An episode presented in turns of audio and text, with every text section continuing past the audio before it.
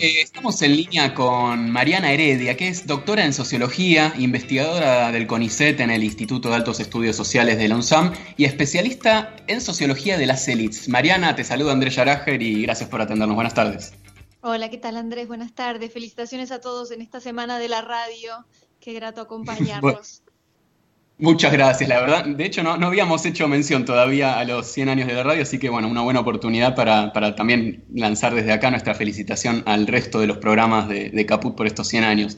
Eh, Mariana, eh, tengo la impresión de que en los últimos años, quizás a partir de, no sé, la crisis financiera de 2008, se pusieron especialmente en discusión las desigualdades a nivel global, ¿no? Y que, que esto ha venido acompañado de un uso cada vez mayor de la categoría de ricos o, multimillonarios para explicar los problemas distributivos. Por ejemplo, con consignas de somos el 99%, o, en Argentina parecería como si los discursos contra las corporaciones, que tenían tanta fuerza entre 2008 y 2015, fueron parcialmente reemplazados por apelaciones a la solidaridad de los ricos.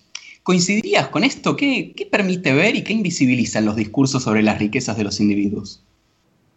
Es interesante lo que planteas, Andrés, porque es un poco la historia del modo en que las sociedades tratan de ser inteligibles y eh, combatir las desigualdades que las atraviesan, ¿no? Venimos de eh, una sociedad de posguerra donde la manera de pensar las desigualdades era básicamente pensarlas en términos de clases y en términos de la oposición eh, que se daba sobre todo en, en las industrias, digamos, en el sector productivo entre trabajadores y capitalistas.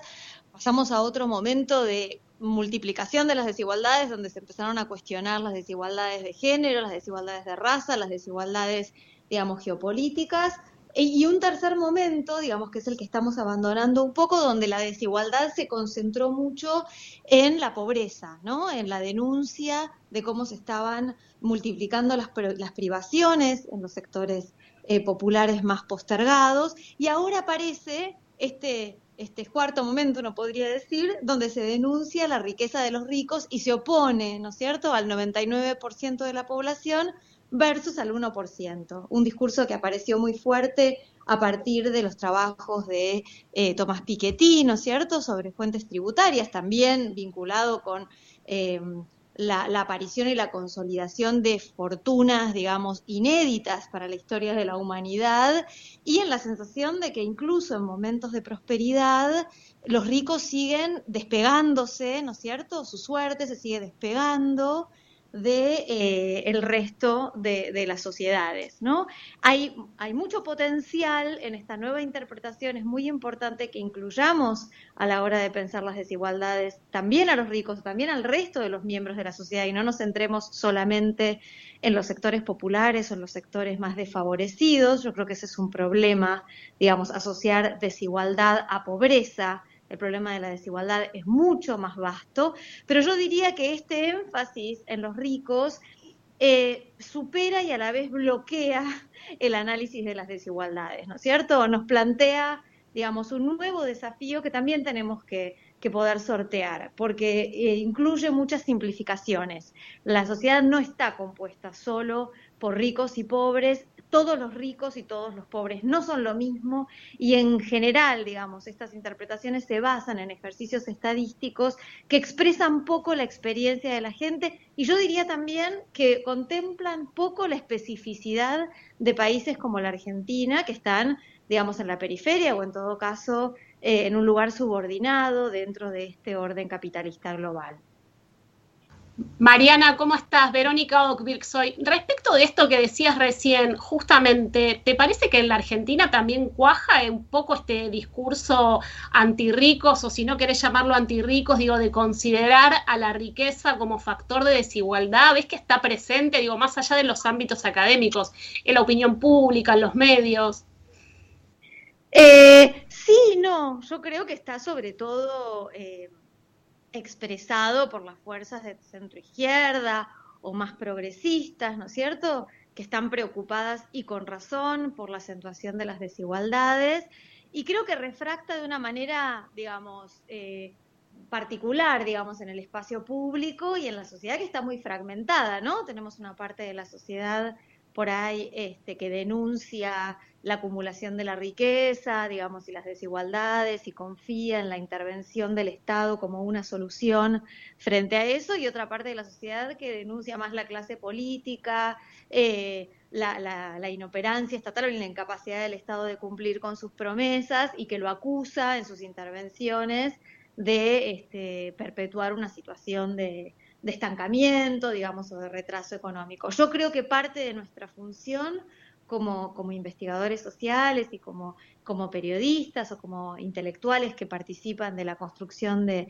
interpretaciones en el debate público es salir de esas dicotomías y poder, digamos, eh, proponer puntos de superación o, o de anclaje distintos a los que priman en esos discursos muy generales, digamos, muy normativos y que hay veces que están un poco desactualizados, digamos, o que, o que plantean una simplificación que es parte del problema, ¿no? Es parte del problema que tenemos que, que, superar, ¿no? Entonces yo diría ahí, la sociedad argentina es diversa, se enfrenta de manera diversa a la cuestión de las desigualdades sociales, en general en la Argentina y en el mundo, el problema de las desigualdades y el problema de los ricos resurge en las crisis, ¿no? Resurge en momentos de, estancamiento como el que venimos arrastrando hace años en nuestro país y de crisis económica abierta como la que estamos viviendo hoy en el mundo frente eh, a la pandemia y a las medidas que se están tomando para intentar eh, evitar sus, eh, digamos, sus efectos sanitarios más nocivos. El tema es que tiene un costo en términos económicos y sociales evidentes y eso recrudece, yo creo, la frustración de las personas y nos obliga a ser más inteligentes, más sutiles a la hora de entender cómo están funcionando hoy las desigualdades, que es muy distinto al modo en que funcionaban a principios del siglo XX o a mediados del siglo XX en la Argentina y en el mundo. Y, y parte de nuestra tarea es reactualizar con información, con datos, esas interpretaciones y evitar que se sigan espiralando ¿no? en una oposición que lleva a procesar las frustraciones, pero no a resolver el problema de la desigualdad. Ahora, eh, me quedo pensando, Mariana, que me parece que se viene dando un fenómeno interesante en relación a esto que planteabas, ¿no? Que obviamente no es una novedad, pero sí quizás tiene una, una visibilidad particularmente mayor desde ese llamado de Alberto Fernández a Techint en marzo de que acepte a ganar menos, que es como el llamado a la solidaridad de las élites para con los de abajo encuentra como respuesta una solidaridad de los de abajo para con las élites. Eh, ¿Por qué pensás y de qué manera pensás que se sostienen estos discursos y estas prácticas de justificación de las desigualdades? Eh, primero que yo pienso que plantear la oposición entre de abajo y de arriba en este contexto, y yo diría en general, eh, es un poco eh, hacerle el juego a la derecha, en el sentido de que la, discusión sobre la desigualdad hoy es, es, tanto entre sectores populares medios y altos, digamos, si uno quiere pensarlo así en términos de una pirámide más clásica, como en términos sectoriales. Hoy no todos los empresarios están ganando, no todos los trabajadores están perdiendo, digo, eh, la pandemia instituye situaciones, eh, digamos, novedosas que atraviesan a la pirámide social de arriba hacia abajo, planteando sectores económicos que están ganando y otros que no. Lo que sí creo, en relación con lo que planteas, Andrés, es que, digamos, venimos de años en los que se ha enaltecido la lógica de mercado, la responsabilidad individual para enfrentar eh, los desafíos de la vida mucho más que la responsabilidad de las comunidades, ¿no? Y de las sociedades con respecto a eh, sus poblaciones más débiles, o en todo caso, eh, digamos, se enfatizó mucho más el sálvese quien pueda que el arremanguémonos juntos en pos de algo superador, ¿no? y entonces creo que es ahí donde ancla muy fuerte el discurso más, sí, liberal pro mercado, de, bueno, eh, sáquennos las manos de encima, déjennos trabajar, ¿no es cierto? Que cada uno con su esfuerzo logre eh, construir, ¿no es cierto?, su propio destino. Creo que hay eh, una parte que tiene que ver con la construcción de esos discursos, digamos, de liberalismo económico de varias décadas, una parte que tiene que ver con la imposibilidad que está manifestando muchas veces el Estado argentino de cumplir con sus promesas, le dice a la gente que se quede en la casa y que los va a sostener económicamente, pero después las transferencias de ingreso, aun cuando tengan un costo fiscal altísimo, realmente no alcanzan para que la gente pueda con 10 mil pesos eh, depositados cada 45 días, digamos, eh, evitar la preocupación de sostener ¿no? este, los gastos de su hogar. Entonces hay algo también a poner en, relación que es la potencia de esos discursos y la dificultad del Estado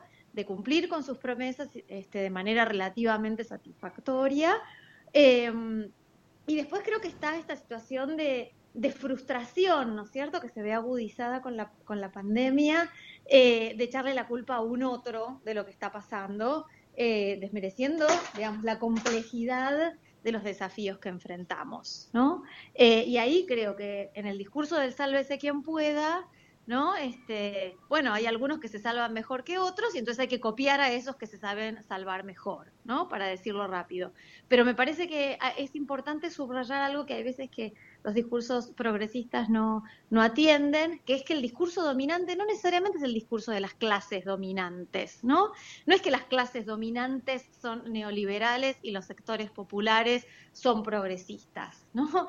Eh, digamos, la discrepancia ideológica atraviesa otra vez, digamos, a todos los, los grupos sociales y hay clases medias más de derecha y más de izquierda, hay sectores populares, digamos, más neoliberales y otros, digamos, más solidarios, ¿no es cierto? Em, yo creo que es eso, es cómo construimos con eficacia, digamos, un discurso que le revele a todas las clases que trabajar juntos es mucho más, digamos, eficaz, es mucho más virtuoso para cada uno y para todos, que que cada uno, ¿no? Este, pelee por, por, por sí mismo y por su propia familia, digamos. Eso tarde o temprano termina siendo destructivo para todos. ¿Qué tal? Mariana Federico Dalponte te saluda. Estaba pensando en que un tema recurrente cuando se habla de la riqueza es esto de la opacidad o la poca capacidad que tiene el Estado de tener información fiable y fidedigna sobre esos ricos. Hablemos de estos 12.000 ricos que serían alcanzados por este gravamen. Eh, vos, desde tu perspectiva de investigadora, ¿cómo se aborda a, los ricos, cómo se los caracteriza, cómo, cómo se puede tener una idea más o menos de quiénes son o cómo son. Bien, yo creo que ahí, digamos, todavía, como digo en alguna parte, portamos unas categorías zombies, es decir, seguimos pensando a los ricos como si viviéramos en la Argentina de fines del siglo XIX o principios del XX, ¿no? Como un gran propietario agropecuario, como un señor gordo que fuma habanos, ¿no es cierto?, en alguna, este, en algún lugar y que controla los resortes de toda la economía nacional desde este, Recoleta em, o eh, desde un barrio cerrado. Y en realidad hoy el mundo del capital y de la riqueza es muchísimo más complejo. Por empezar, la mayor parte de las empresas argentinas son de propiedad extranjera y eso es una realidad ya desde la década de los 60 en adelante. Con lo cual hoy hablar de gran capital en la Argentina es en gran medida hablar de gran capital extranjero. Primera complejización. Segunda complejización.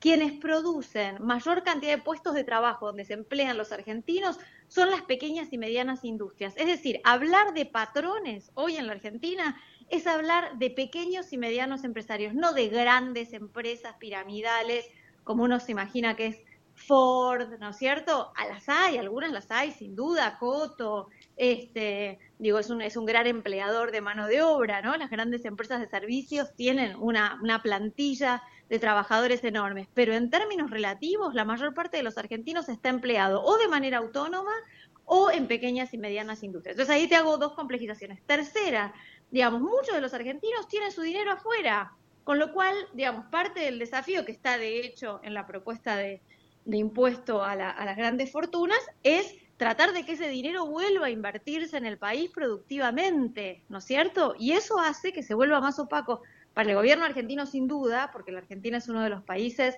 donde las clases medias, altas y altas tienen colocados en el extranjero su mayor cantidad de, ahorros, digamos, no en todos los países las clases altas tienen colocadas sus inversiones y sus, este, y sus ahorros en el extranjero, la Argentina en eso, digamos, ranquea alto, eh, pero sí es cierto que incluso, digamos, en otros países, lo hemos visto con los escándalos, ¿no es cierto?, de, de los Panama Papers, digamos, hoy el capital se ubica en un montón de, guaridas fiscales, ¿no es cierto? Está muy desterritorializado, ¿no? Y la Argentina compite entonces, digamos, menos por disciplinar a ese capitalista gordo que toma, que, fuma vano en algún departamento de Recoleta, que a ese capital muy móvil, muy desterritorializado, que invierte acá como puede invertir en, invertir en Chile o en Singapur. ¿no? Entonces ahí es el gran desafío, pensar una política para la riqueza es pensar también los márgenes acotados que tiene la Argentina en un capitalismo globalizado.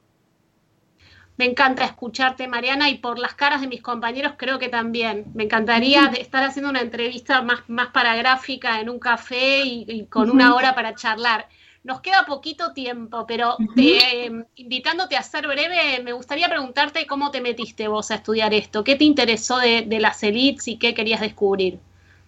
Mirá, yo hace ya casi 20 años que trabajo sobre estos temas y una de las cosas que me llevó a estudiarlo es la sensación de que la justificación de una investigación siempre tiene que venir por la vacancia, por qué está faltando, qué nos está faltando mirar, ¿no? Y veía que, digamos, se le echaba la culpa de muchas cosas a las élites políticas, a las élites económicas, a los dirigentes este, corporativos, pero había muy poca información sistemática sobre ellos, había muy poco conocimiento y lo mismo pasa también con las desigualdades, ¿no? O sea, se habla mucho de los pobres o de los empobrecidos, pero mucho menos de qué pasó con el resto de la sociedad, que creo que también en mirar, digamos, a esas, digamos, eh, sectores menos, menos estudiados, está la explicación de por qué se sigue acumulando, ¿no? Este, tanta pobreza, ¿no? Por qué se sigue generando tanta exclusión y tanta pobreza. Entonces, lo que me llevó a interesarme por las élites siempre es una preocupación por el mundo en el que uno vive y por cómo comprenderlo mejor y ayudar a transformarlo en un sentido superador,